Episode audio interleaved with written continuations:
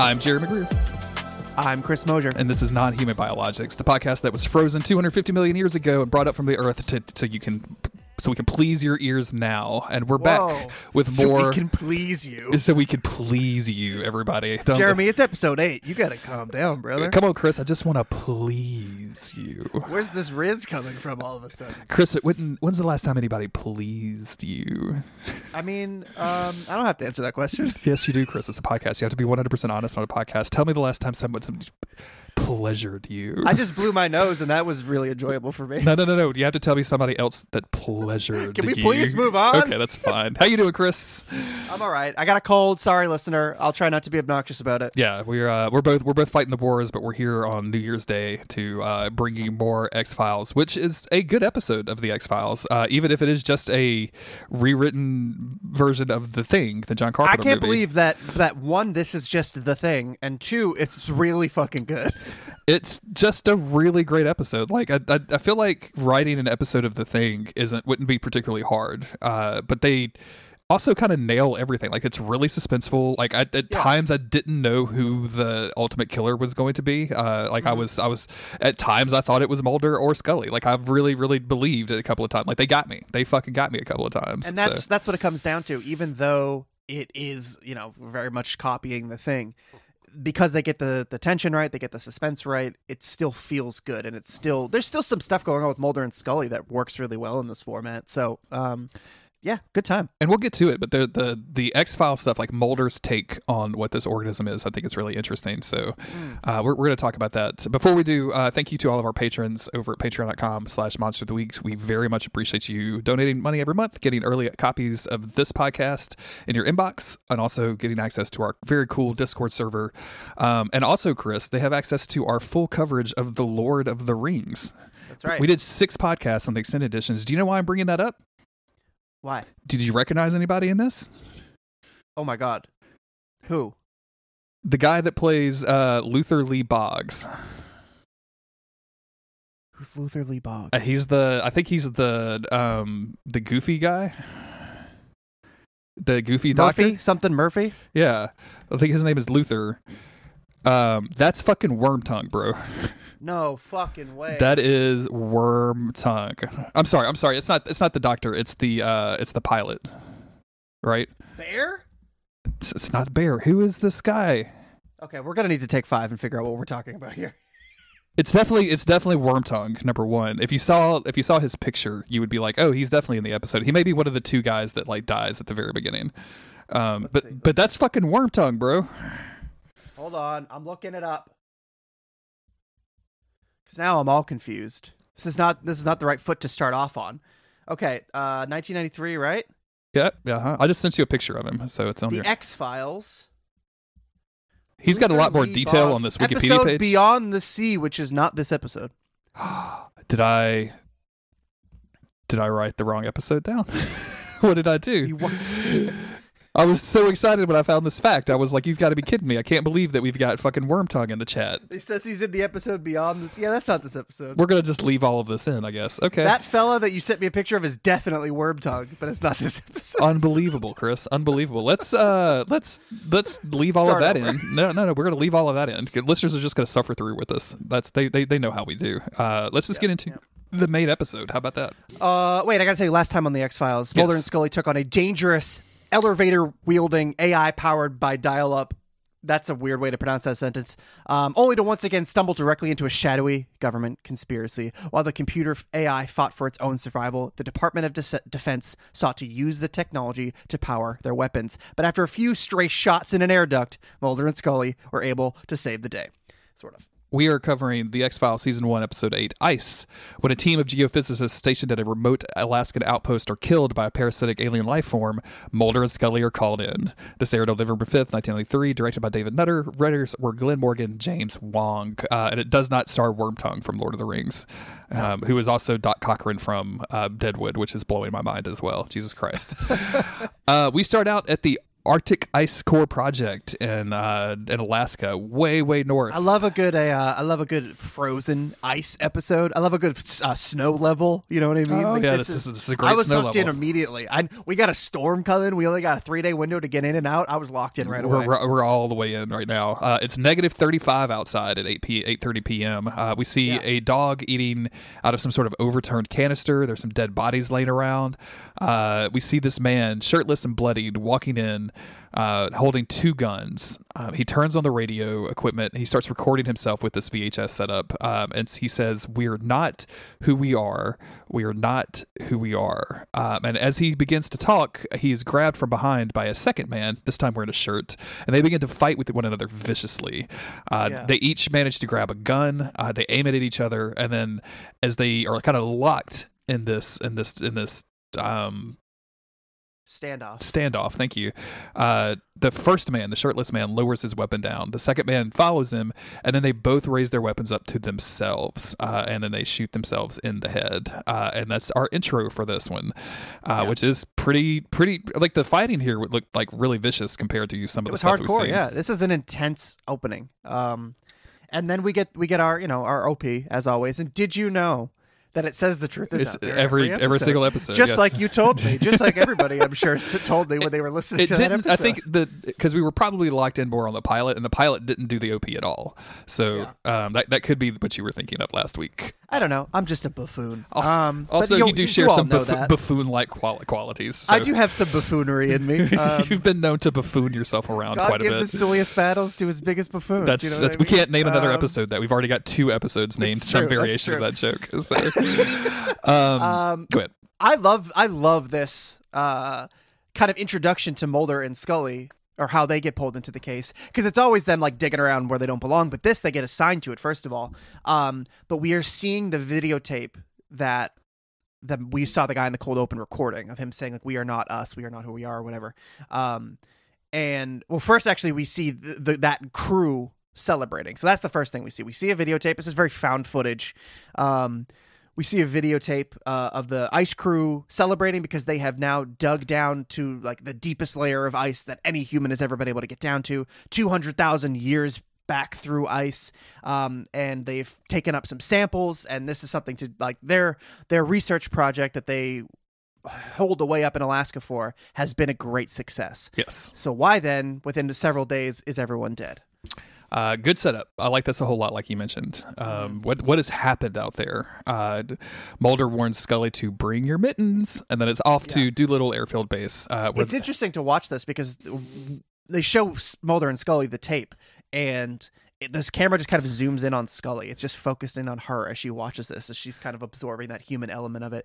Granted, that doesn't really come up that much, but it just seems like everybody's a little on edge in this episode, and I think that this is sort of almost already building the tension. Just she's locked in on this tragedy that's unfolded on this videotape. She's taken that with her. I don't particularly I don't care about plot holes or anything. You know what I'm saying? Mm-hmm. Like, it doesn't bother. Mm-hmm. Most of the time it doesn't bother me. But you have to really ask yourself how they got the tape here. Yeah, that is true. I mean, I know he put out a transmission. Yeah, I feel like we're so used to the modern world where this was fucking iMessaged to the FBI headquarters and also Twitter, right? Like, we're just so used to video being extremely easy, but this is a physical VHS tape that managed to get a couple thousand miles away somehow. Well, there.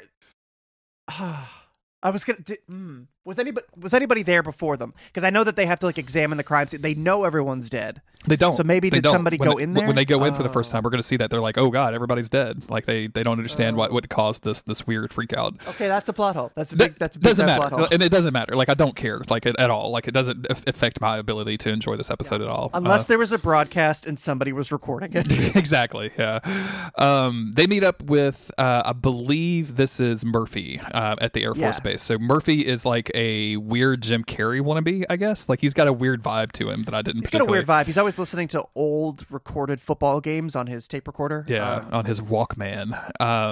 And they also are introduced to Dr. Hodge and Dr. Da Silva, played by Felicity Huffman, which is Felicity Huffman, who is not really well used until the very end of this episode, I think. Kind of just a beige area for most of this episode, unfortunately. But these two new geology professors, Murphy is the geology professor. These are two like doctors. Ask for ID to make sure that everyone is who they say they are. And again, you mentioned like even though we're not on the site yet, like we're still like wondering if everybody is legit. Yeah, there's already a little bit of paranoia and distrust because these three, especially Hodges and Da Silva, they both immediately are like, yeah, the FBI knows more about this than we do, not realizing that Mulder and Scully are just as in the dark as they are, but of course they assume, oh, that's the government. They know what's going on here. We're just the measly scientists who have been called in to deal with this. So there's already that divide between them.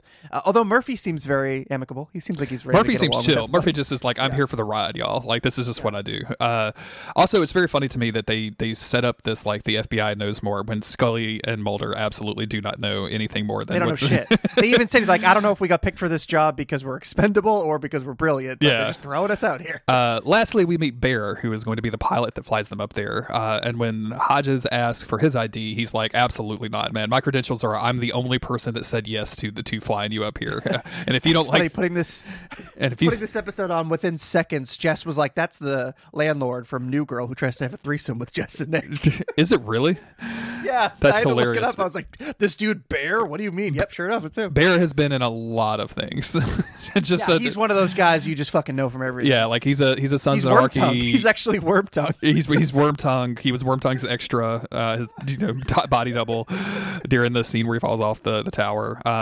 Anyway, they fly up to the station. They bust in. They find dead bodies immediately. Bear leaves to go turn the power on at the station. Scully has a dope white vest on. I made note of because I think it just looked really cool. Like I really like the idea of going to an ice world and dressing like you're an ice man or an ice woman. Like that really appeals to me. That's what you do at an ice level. Scully knows this. Yeah. You put your white vest on and you start fucking hopping on Goombas because it's an ice level time. Mulder, of course, warns everybody, don't touch anything. We have to document everything. So Scully starts to take pictures. We find a fridge with ice core samples of which is what the geologists were doing. I think you mentioned this earlier. They they were drilling down to get these ice core samples. And notably, since the power has been off, these are now melting. Like we see them kind of melted. Which is, I am terrified of ice core samples from 250,000 years ago. I don't like any of that. Like most definitely. That's I mean, I'll be real. I want that threat to be out there. I know that's a strange thing to say, a little bit, but I'm also still terrified of it because that's a fascinating thing to be doing, to be finding things from 200,000 years ago. That's just kind of cool. But again, I'm scared of it. I don't like it. I'm just gonna say I don't like it. Fair enough. They explore a little bit deeper. And then the dog from the cold open all of a sudden attacks Mulder. Bear is able to pull the dog off. He gets bitten in the process. The doctor manages to stab it with a sedative to knock the bear out. I appreciate that this dog makes it through. I'm glad the dog survived. We'll just say that up front. Like the dog survives to the end of this. Chances were not good that the dog was going to survive, especially because like every doctor in this who probably should know better are like, let's experiment on the dog. Like they do it towards the end of this episode. They're like, yeah, let's inject the dog with some shit and see if it works. I don't know. Maybe it will. Times are tough. Okay, times are tough. Times are a little tough. Bear refuses to get treatment. He says he's going to treat his own wounds. And then they start kind of inspecting the dog. They don't think it's rabies, but they find these weird black nodules on the dog. Which they think it's the bubonic plague at first. And I was like, this dog's got the boob? They got the boob? I mean, come on. I'm a bit of a buffoon, but I'm not a baboon. You know what I'm saying? Yeah. I don't have that baboon shit. I've got the buffoon shit. Turns out it wasn't that at all. We also see like the dog has some irritated skin where it's been like trying to scratch at itself. And we see something moving inside the dog, which is really creepy. Yeah. The special effects work on this episode, I think, needs mentioning because all of this stuff looks really, really creepy and great. Yeah, especially the under the skin stuff. That's works really effectively. Extremely good stuff. I like it a lot. So after, we got to check in with Bear really quick. He's gone to the bathroom by himself to bandage himself up. I love that there's distrust right away. Like he gets bit by the dog and everybody sees the blood. And one of the doctors is like, hey, let me patch you up a little bit. I personally would let the doctor patch me up. Easy. Like, all right, I'm locked in here with a medical doctor. No sweat. Yeah, please take a look. Hey, but Chris, that kind of attitude doesn't turn you into a pilot flying, you know, through Arctic storms in Alaska. I don't have my pilot's license. Yeah. So, you know. That kind of attitude right there that something. I need a doctor, that's pussy behavior, my friend. I'm sorry to tell you that. That's what that is. And Bear is not a pussy. He's not. Probably should cut that out. I don't actually like using the word in that kind of way. I know. It's not good. It's just, it fit the joke, but the whole time I'm saying it, I'm just like, ew. Sometimes you make a joke and you're like, it was funny to me. Yeah. I mean, like, I kind of laughed at myself. And I got a chuckle out of Chris, but was it worth it? Was it worth the cost of having to use the word? I don't know. I don't think it was. We don't know. Yeah. So Bear is in there because he ain't no bitch. No. Okay. All right. Yeah. Bear is in the bathroom. Doesn't want a medical doctor examining his wounds because he doesn't have a vagina. That's why I'm getting through this. Sorry. So Bear has huge nuts. So he's like, I'll take care of this myself. I gotta, are these nodules or my nuts, bro? I can't tell. So Bear decides he knows. I mean, he is a pilot. He knows better than a doctor. Yes. So he goes in there to check himself out, but it already shows that there's that layer of distrust between everybody. I think he's just an untrustworthy guy. Is sort of his vibe. Again, you don't become a pilot. Yeah. I mean, this dude is by not having some sort of social issues. I mean, this dude and his 12-inch penis has some social issues, right? Yeah, like we know that for a fact. Just the instant you look at him. That's why he went to the bathroom. He didn't want everyone to see his huge hog and be intimidated. Which is funny considering the joke that Duchovny is going to make a little bit later in this episode. I know. Scully. Anyway, Bear is immediately seeing some issues. He's seeing the block nodules or whatever, right? He's got the nods. Scully does an inspection of the rest of the bodies. None of them had the nodules. And Bear is kind of worried about it. He's like, well, you know, maybe what happened or whatever. Like, you could tell he's like nervously asking for himself. And then Hodges comes up and says that the nodules on the dog are gone. Well, that's super strange. And then there's this like very quick scene of Da Silva, Dr. Nancy, grabbing a book of notes and then heading out of the room. And I was like, is she like stealing material? Like, what's happening here? And I think they just did this as an aside almost. But again, I think it's all for the purpose of ramping up that who can you trust tension. Like, people are acting weird. Even without being infected, people are acting weird. And I appreciate that right away you're put on edge, especially with Hodge and or Hodges. I don't know if it's plural or singular, his last name, because that guy is such an untrustworthy dick to everybody that you're watching him the whole time. But at the same time, you kind of like, well, this is a red herring, right? It's got to be. But there's so much tension just right off the bat. And we already know that Bear's infected. We as the audience know. Unfortunately, in this scene, it's also revealed that there's just like loose guns all over the damn place. Yeah, that's evidence. That seems like a problem. If we're being honest with each other, that maybe seems like it's a little bit of an issue. But there's just guns everywhere. Also, Scully has found some more information. Well, first, I'm sorry, Mulder finds some information. He finds some notes. Yeah. He goes to talk to Murphy, who's the MVP of this episode, in my opinion, and to kind of talk about the geology of this. So they were expecting this ice cap to be like 3,000 feet deep. It turns out it's twice as thick as they thought it was. So that's been something like they found this location that's a little bit strange. It's a little bit out of their original wheelhouse. Meanwhile, Scully has found ammonia in the bloodstream of one of the bodies, and this freaks Hodge out. Hodge hates this. He's like, there's no way that that's even possible. Yeah. Couldn't be, you know, the bodies would dissolve. Nothing can last in ammonia.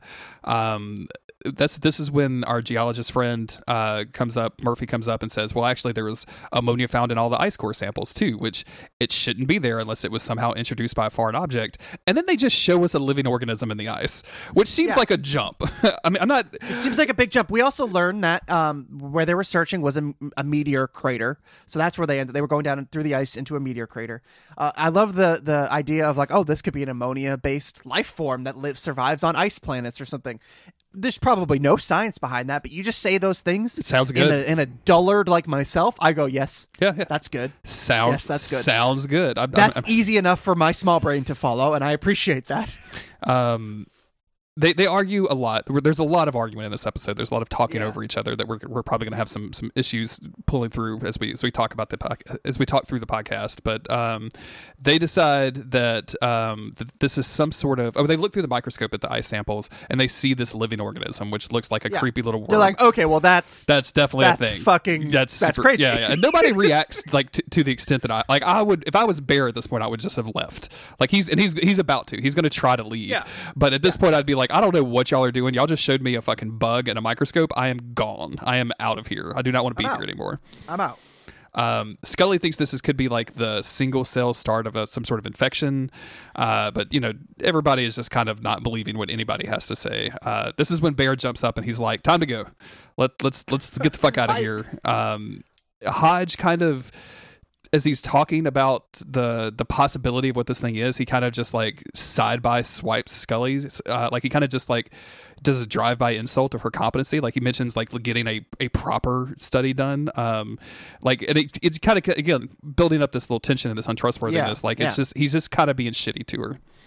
Yeah. Which is not a great place to be. I like that we don't have to go too long with them not knowing that Bear is clearly fucking infected. Yeah. Because I was worried. I was like, I mean, he got bit by a dog with a fucking alien parasite in it. That'd be my first thought was, yeah, he probably has alien parasite now. So thankfully they're like, Bear really wants to fucking leave, and I think we need to stop him. Yeah, because he's the only one that can fly, so that's going to be an issue for us if we don't figure that out. So Mulder points out, like, hey, none of us could actually leave. Like, because we could potentially have all been exposed. We need to follow proper quarantine procedures. And then that's this when Scully is like, well, we need to first figure out if anybody's infected. Like, we need to take blood and stool samples from everybody. And nobody is worried about the blood at all, but everybody is worried about the stool samples. Like, Murphy is like, this kind of travel laws always kind of makes that kind of tough for me. Like, I'm kind of plugged up, guys. Bear, of course, says there's no way he's not doing this. He's going to storm out. And Mulder democratically asks for a vote. Should they confine Bear until they can manage to test him? Like, and everybody except for the two doctors votes yes. Scully and Murphy both vote yes. Of course, the fucking cops want to lock him up. 100%. When all you have is handcuffs, everything looks like a jail, right, Chris? Damn. When all you have is handcuffs, everything looks like a wrist. Yeah, sure, that works too. That's much better than the thing that I said. I agree. So they take the vote, but they bring Bear back in, and they explain, like, hey, we just need to test everybody and then we'll be good to go. And Bear acts like he's going to play along for a minute, but then he strikes. He attacks Mulder, and they have to restrain him. And sure enough, he's like, get the rope. They tie this motherfucker up. And soon they straight up see the parasite squirming in the back of this guy's neck. And so they hold him down, and they're able to actually cut and rip this thing out. And we think that they're actually going to save Bear for a second here. But that is not the case. As Mulder goes to radio for help, he asks for pickup and for a quarantine procedure because, you know, obviously they found something here. He's told that because of the storm, which is moving in quicker than expected, there is nobody who's going to be able to get there for a few days. And by the time that Mulder comes back from, you know, the radio, Bear is dead. They pulled the parasite out, and he died from that. And now they're just stuck here for a few days. I do want to mention how gruesome the removal scene is. Like, they get relatively bloody and graphic with it. Like, we see a stretched out like worm object being pulled out of this dude's skin with a scalpel. There's blood everywhere. It's pretty gnarly for. And this show is known for being a little gnarly sometimes, I think. Yeah, so after the gruesome stuff, and they find Bear dead, it's time to speculate about what the organism actually could be. They find another one that's alive, and this one she puts in ammonia, and they talk a little bit about how it's tied to their hypothalamus, which is a gland that can control, like, anger issues. So Hodge thinks that maybe the worm is, like, making people attack one another. And if that's true, they ask, like, why did those two dudes kill themselves? And, of course, Mulder has the deep answer here is maybe they did it to save us. And we see Scully kind of out in this little side building, like inspecting the dead bodies. It's kind of time. It's nighttime now. They've been there for a while. Mulder kind of makes a point that we should be sleeping. She's like, there's no way that we can do that. And they get into an argument of like what this thing is and what they should do with it. So Mulder doesn't think that they should actually kill this worm because it could potentially, like, if they lose. Let me say this. Scully's argument is, absolutely fire roast it to the ground, like exterminate it with extreme prejudice, because if this gets out, we're fucked. If it hits a city like New York, then it could take over the entire city. Who knows what violence that it can entail. Mulder's point, and I appreciate that he doesn't argue this from like it's an extraterrestrial being kind of perspective. Yeah. Instead, he's like, I mean, it is a space alien from an ice planet, probably. Yes, but there's some of that in the back of his head. You can tell, like he's definitely thinking it. But what he says is, "This the thing that took my sister." Did this thing take my sister? Is this my sister? But what he says is, like, we need to be able to study this thing, because what if it comes back? Like, if we kill everything, then that, if we kill it all, that's one thing, and we've solved the short-term problem, but then we don't know how to deal with it if it ever comes back. And she's like, I don't care about that. We're fucking killing everything. And I love this, the way that they do this, because they steadily escalate their argument, where they're literally shouting at each other. They're loudly, like, yelling at each other back and forth, and the camera moves back into the main building where we see Hodge and Murphy and Nancy all kind of chilling out, doing their own thing, but we can still hear them screaming in the background. We still hear Mulder and Scully scream in the background. And there's this idea that Hodge has of, like, oh, the FBI agents with all of their knowledge, like, they're arguing over what we should do, like, they're not telling us things. Again, widening that gap between and trust between the doctors and the FBI agents. Really just extremely well done. Like, I really love the way that this whole scene fits together.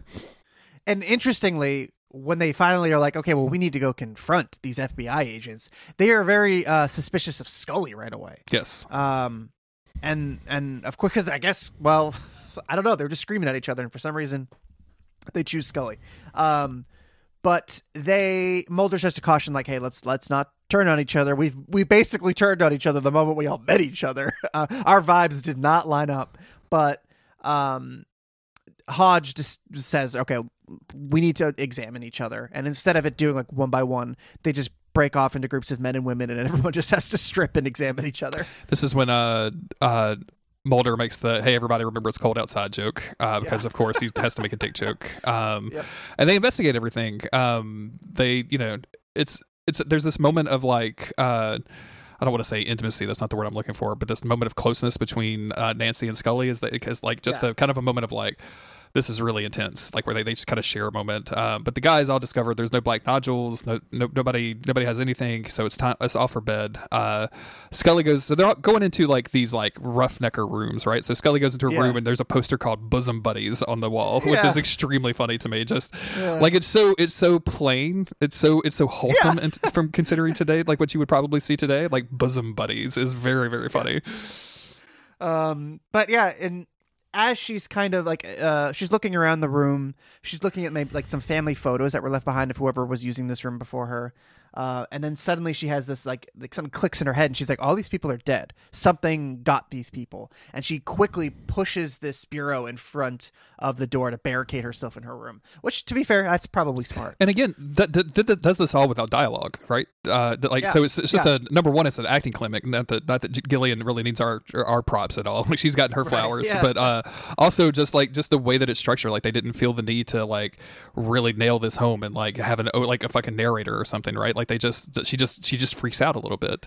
And we start checking on everybody else. So Murphy's listening to his football games. Hodge is making notes on what all of the bad things that everybody else is. Like, he's obviously got a suspicious mind from the beginning. He has an agenda. Nancy is crying herself to sleep. This is where I noted that they're really underusing Felicity Huffman at this episode. Like, she's, you know, it's funny when you mention that, like, they are underusing her, but then I think, well, they sort of did it on purpose. Exactly. Right? They do a good job. We'll get back to that. Meanwhile, Mulder is like, Mulder wakes up.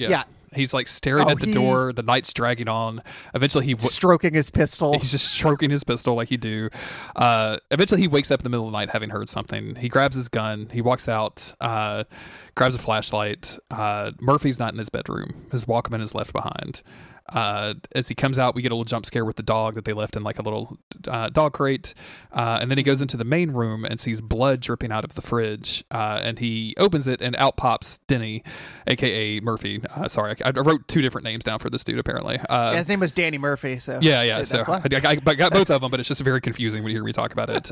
But Murphy has had his throat cut, and of course the noise wakes everybody else up, so everybody else rushes in the room and just sees Mulder standing over a dead body with his throat cut. Uh-oh, that's not good.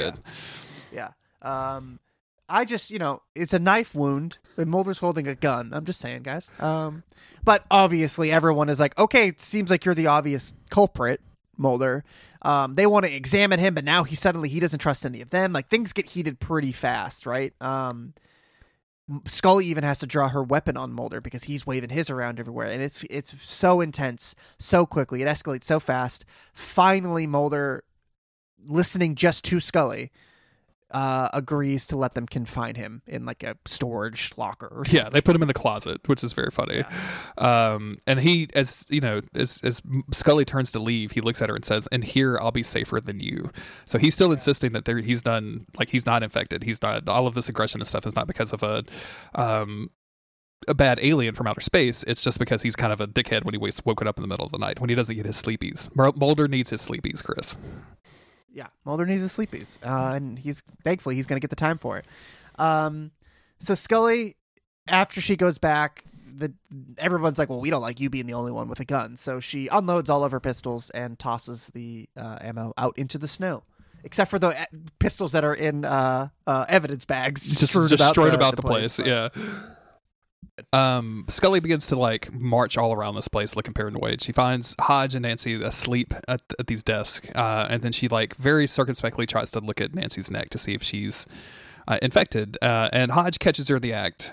We just talked about this. This is where she gives up the guns. My bad. I'm sorry. I'm just repeating things now. My bad. It's okay. After this, Scully goes to the radio to try to get an answer from the Air Force Base. No answer. Just a lot of really beautiful noise and static and squelch that I just love so much. Mm-hmm. Oh God, I love that noise. Meanwhile, the doc has found yet another worm, and they're trying to do some like actual like work.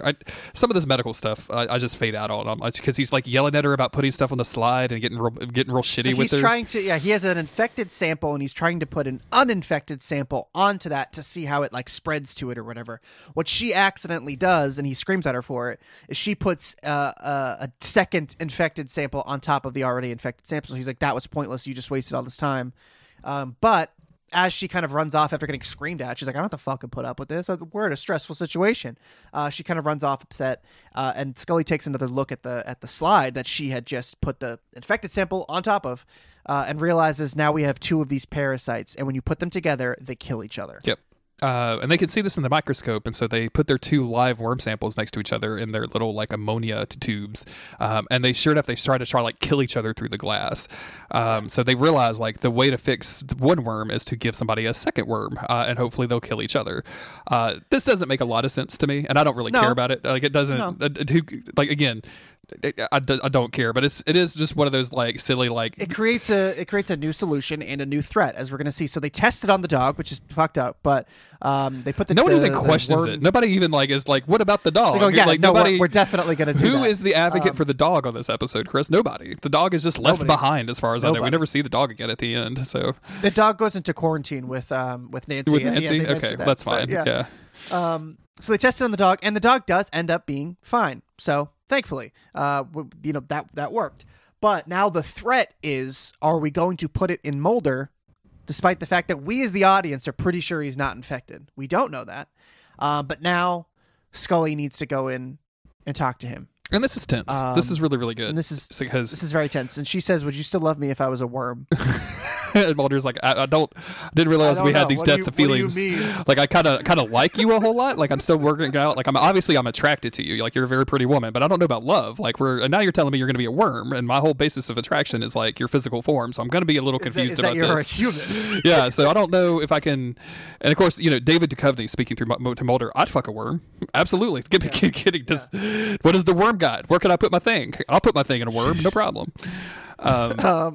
You want me to keep going with my David Duchovny impression about him putting his thing in different things? I can keep doing that. Yeah. That's a thing that you like. "Hey guys, I'm David Duchovny, and I'm here to put my thing in something." Hey, David. Nice to meet you, everybody. Did you bring something for me to put my thing in? Anyway, she explains how to kill the thing. It's gonna be like a game show. She explains the two worm solution, and he's like, "I don't even have the first worm." Like, okay, he's like, "This is now a one worm threat. We don't. This is not a two worm solution. It's a one worm threat." That's what they call me in bed. Not even. I gotta stop. We gotta stop. Yeah, we're. This is what happens when neither one of us are feeling great, and we struggle to do a podcast together. Just get crazy.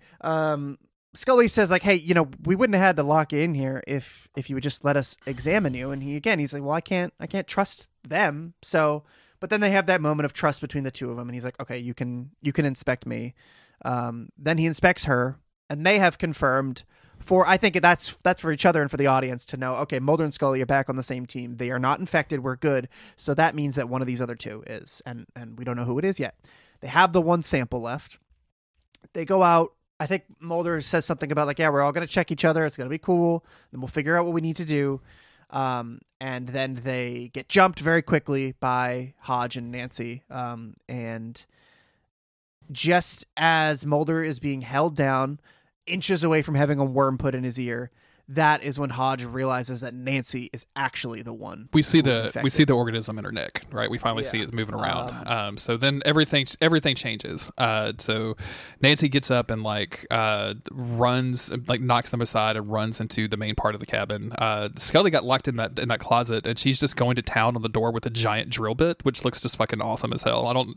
Props to the props department on this one for just handing her a drill bit. This is great. It looks good. Yeah. It's huge, and it looks amazing.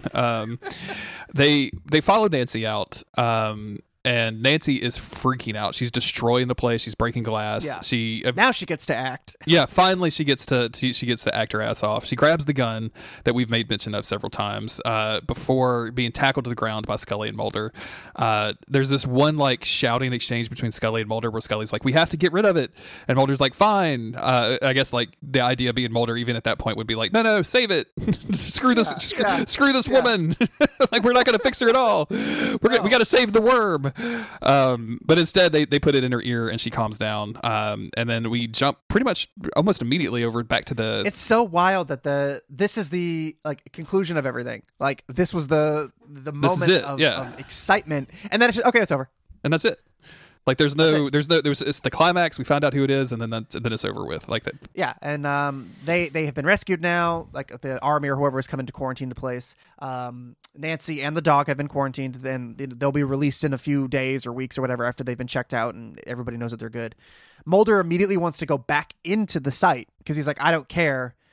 We need to study this. We need to get as much information as we possibly can. And that's when he's told that, oh no, whoever it was that came in, they burned that place to the ground. They torched that entire place. All of it's gone.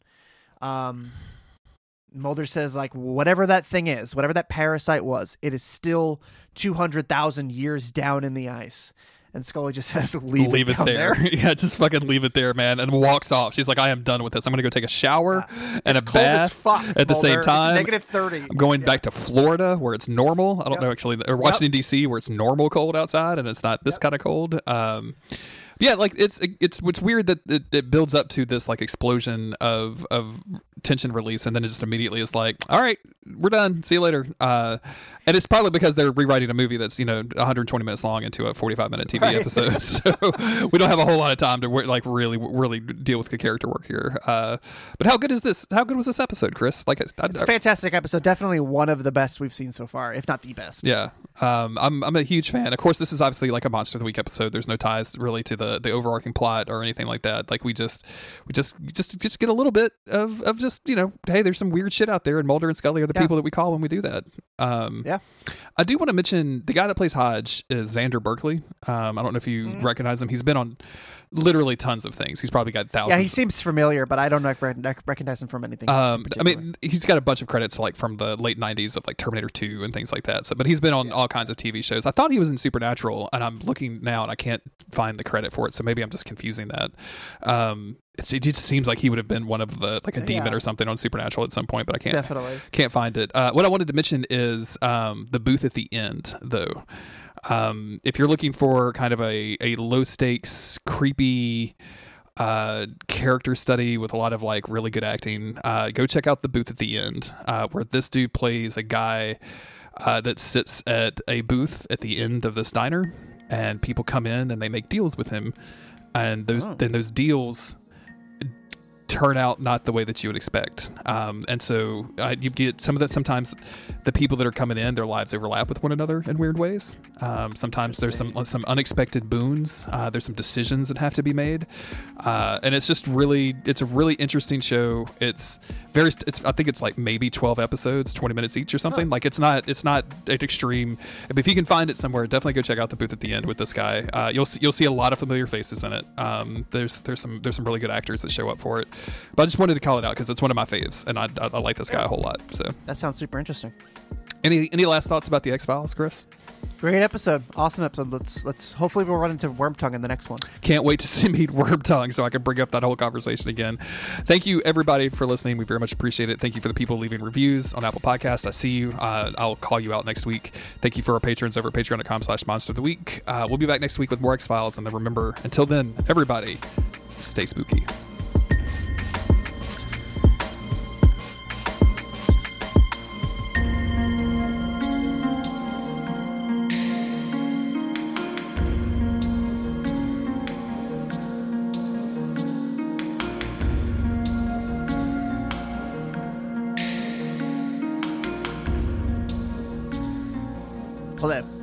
Hello, sir.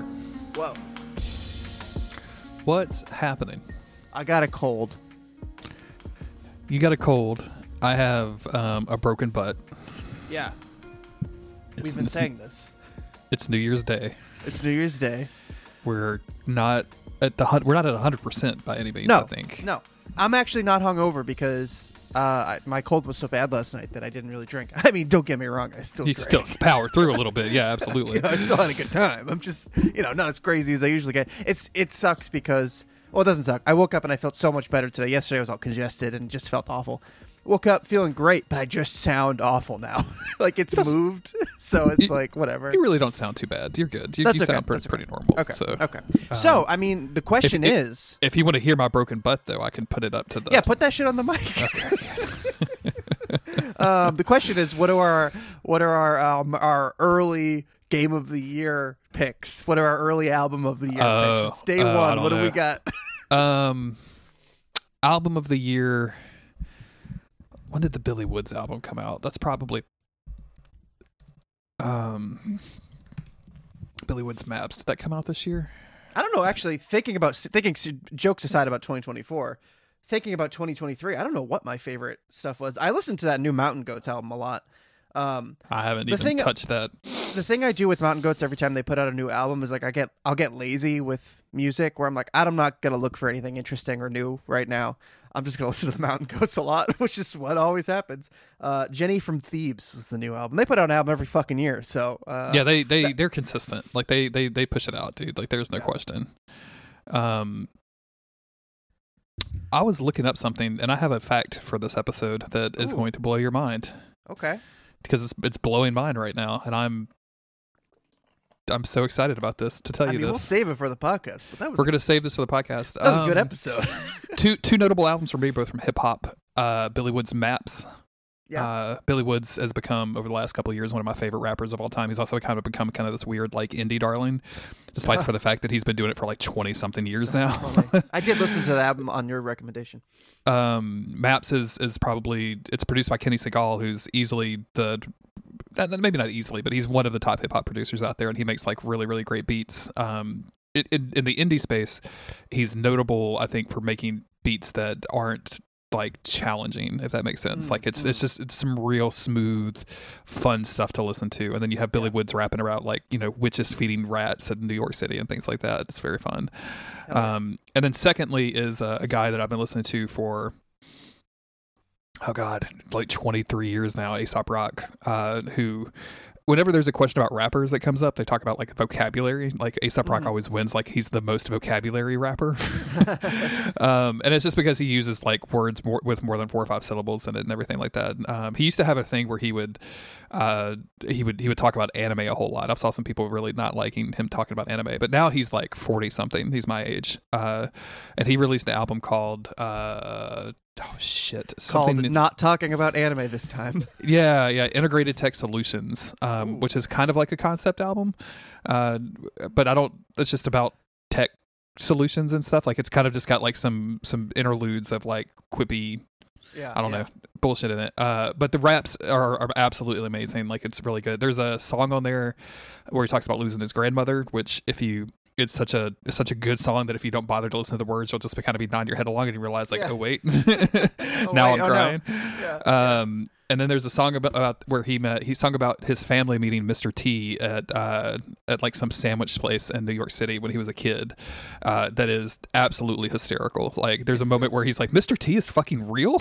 Like, just from a kid's perspective of seeing like this huge out of, you know, this huge character from, because you got to imagine, like, I don't know. Did you grow up with a lot of Mr. T stuff? Did you have an affection for Mr. T? I just feel like Mr. T was always around, and I never watched the A-Team or anything. Like, that's what he was from, right? Yeah. So I was a huge A-Team fan. But the thing that I really liked about Mr. T is, like, if you ever saw him in the wild, which I never did, obviously, but anytime, like, you saw him in the wild, he was just dressed up like Baracus. Yeah. Like, he was just dressed up. Like, he looked that way all the time. Like, that's just the way that he looked. And yeah, I can only imagine being, you know, 7 or 8 years old and seeing Mr. T at a fucking sandwich shop. So yeah, those are my two picks for album of the year. I don't really have a game of the year. I don't think. Probably Zelda. If we're being honest, it's hard to remember the early part of this year where Zelda. We were both obsessed with Zelda. So yeah, it's obviously Baldur's Gate for me. But I'm looking at the games that I beat this year, and if I just narrow it down to games that came out in 2023, Fire Emblem Engage, which was fine, very forgettable story, but it was a solid tactics game. Resident Evil 4 Remake, 10 out of 10. Oh yeah, Jedi Survivor, that was pretty sweet. Final Fantasy 16, I platinumed that, had a great time with that. Armored Core 6, excellent video game. And then Baldur's Gate 3. Those were my. Oh, and Zelda, obviously. I skipped Zelda, but and Zelda, yeah. Baldur's Gate 3 probably up there. I haven't touched it yet. I haven't gone back to it since the last time you and I talked. I'm in a weird spot with video games, man. I don't know if it's just the chemo brain going where I just can't really focus on things, but I did play some more Cobalt Cold Core this weekend, so I think I'm inching my way back up. But also, I've been off chemo for 2 weeks, and I start back tomorrow, so we'll see what happens tomorrow. Just as you get back into the swing of things, you're gonna start all over again. But I think I told the internet that, so I should probably tell the podcast that, like, we got results back and things are, like, shrinking and things are good. So, like, we're not good. There's no good form of the thing that I have, but the things are getting better. So if you've been out there thinking about me and you don't follow me on Twitter or on Facebook or anything, then that's good news. So hell yeah. 3 months more of chemo. I will answer any of your chemo questions that you might have. It's a very weird situation. So. Does it do anything to your bowel movements? Yes, it does a lot of stuff to them, and it's none of them. No further questions. It does all of the things you could do to bowel movements, depending on who you are. Does it make your pee smell different? It's supposed to. Or it has the capability of doing so. So different color, different smell. And because you're, like, slightly radioactive, they suggest, especially if you have pets that drink out of toilets after you do anything, to, like, flush twice. None of our dogs do that. There's nothing cool about any of this. No. However, not at all. Radioactive piss? I mean, that's radioactive piss is, like, a thing from Fallout, I guess. Like, you could kind of get behind it, I think. I don't know. I have not worried about radioactive piss yet. So okay, all right. Haven't had an issue as of yet. No further questions. No further questions. What else was I going to tell you? I'm going to sit here and listen while my nose, where I dab my nose. We're continuing. I haven't talked to you about this with you on the podcast. We're continuing our Nancy Drew binge. Oh yeah. It's like, could we binge it all so fast because Jess was super into it right as the finale was airing. But now it feels like I've forgotten so much of it, and then he'll text me some shit. I'm like, oh yeah, that show was insane. That show was absolutely insane sometimes. It's good. The episode, my favorite episode before so far, is when Nancy Drew gets haunted by Horny, and every time she looks at a boy, she, like, loud. The music slows down, loud music plays, like, you go into slow motion. Everything's great. Just Haunted by Horny is a great concept. Haunted by Horny is a fantastic concept. But I mean, at the same time though, like, I was talking about this on the Discord a little bit last night. Some of that show, I feel like that show would have so much of a better home and not CW, but also maybe not exist if the CW didn't exist, if that makes sense. Right. The CW kind of house style of the way they film stuff is so annoying to me now. Like, you get constantly, if you look at the bottom of the screen and sometimes the top, like, it's smeared, like, it's almost like it's out of focus. No night shots ever look good, and Nancy Drew spends a lot of time out at night in the middle of the forest, because that's what Drew do. You know what I'm saying, Chris? That's what Drew do. That's so true. Drew be outside. So it's just irritating to me. And we're just watching the background, like, we're not honed in. We're not honed in or anything, but the crew is good. The Drew crew itself, which they named themselves the Drew crew, I think, or at least the episode notes named themselves. Yeah, imagine chilling with a bunch of people, and you're just your crew is just named after like one person in that crew. Like, I know it rhymes, but I feel like I'd be a little annoyed. It'd be a little strange. Everyone's a little annoyed by Nancy Drew. Yeah. No one is more annoyed by Nancy Drew than Autumn Greer, though. Autumn fucking cannot stand Nancy. when she goes through any drama with her, well, like, to spoil a little bit, with either one of her dads, she gets Autumn gets so upset. She's like, that man. Imagine having two dads and still acting like that. That man helped you your entire life, and you're gonna call him Carson? Dads, what the fuck is wrong with you? Like, call him dad. Like Easton's, call him Tiny Dad at least. That's what Jess and I called him, because he's like 4'4", and Nancy's probably like 5'9", 5'10". So easy, it blew me away when Kevin from Supernatural showed up. You had warned me about this, and I Kevin from Supernatural, who plays a father to a 20-year-old, to a woman that is, I looked it up last night, 10 years younger than him. That's I just can't believe it. One of the things that I think I said this on the podcast, Mary mentioned about the X Files when she started binging it because of this podcast, because of Non-Human Biologics. I think she's finished with the series. I think she went through all 11 seasons. Can you believe that? So many hours of television. She was like, "I'm just like, I have time off and I'm knitting." Well, I guess it's been like 3 months since we started this. I mean, it's been 2 months. It's been 2 months. So it's been 8 weeks. This will be the 8th week. But she commented just how people look like people in that show, and that's something that Better Call Saul does really well too. Just make like bit parts look like actual people, and not 17-year-old or more 27-year-old people trying to make sure they look like they're 17. If that makes sense. That dude that plays Ace is 36 years old. That's so crazy, dude. I'm not saying that 36 is old, because it's not. 36 is too old to be in a teen drama for Nancy Drew, as part of the crew. But if you told me that he was like 24, I'd be like, yeah, all right. I'd be like, that's a long 24. Like he's seen some shit at 24 years old. But no, he's like 21. I don't know how old Nancy's supposed to be, but the entire course of the show takes place over 1 year. There's like, well, and it's right after high school too, right? Because and it's like, and her mom dies. Like, it's the first episode. That's what Nancy is dealing with, the death of her mother, and that's right after high school. And I think it's like the end of season 3. They're like, "Wow, I can't believe it's been a year since my mom died." And I'm like, "What do you mean it's been?" Dude, a year? Excuse me. Yeah, there's been 40 episodes. All of this. You've had 14 boyfriends. What's going on?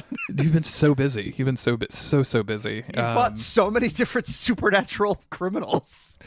It's the show also does like weirdly horny stuff too, which I don't complain about, but like there was a very brief scene where like Ace and his little side girlfriend, one of the Hobson twins, like I guess she likes to be tied up or something.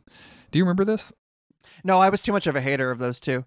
They deserve to be hated. I agree with you 100%. But like it's just a very brief thing where like they're in bed together and she's got her arms tied up behind her or above her head, and he's like nodding, like asking for consent, I think, basically, or something. But then they just finish. Then they're just done. And I'm just like, what are y'all trying to tell me about either one of these characters? They were trying to tell the audience to ask for consent.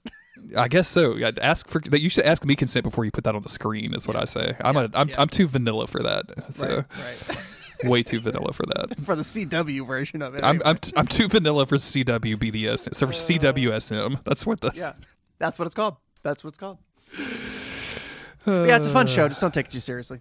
No, and we're not. It's just a fun kind of background show to watch when we're I'm feeding the cat. Autumn has found some solitaire game that's so addictive that it's causing her carpal tunnel. So we have to work on that. No, dude, nothing better than a little carpal tunnel because you're too addicted to it. You're locked into a game. Dude, she is. I'm saying that like it's a positive thing, but I do remember getting carpal tunnel from World of Warcraft and being like, oh no, what the fuck. I mentioned World of Warcraft, and your computer was like, I'm not doing this. Let me just make sure that we're recording. Yeah, give me a test real quick. Hello. Hi. Yeah, we're good. Greetings. Okay. All right. Should we get locked in before my nose explodes? Let's go ahead and do it. I will sneeze at some point. It's going to happen, and I'm going to scream as loud as I can. That's fine. That's number one, I'm a guy, so I'm a loud sneezer as well. Everybody hates it. I'm about to say everybody. I mostly mean Autumn, because it scares her. She doesn't understand why, but when you're sneezing, you have to get the demons out. That's the whole point. So. That's why people say bless you, so that the demons can't get back in. And, all right, you ready? Yeah, let me get a little cough out. And let me get a little snaz real quick. Oh yeah. Oh yeah. All right, we're locked in. Excellent.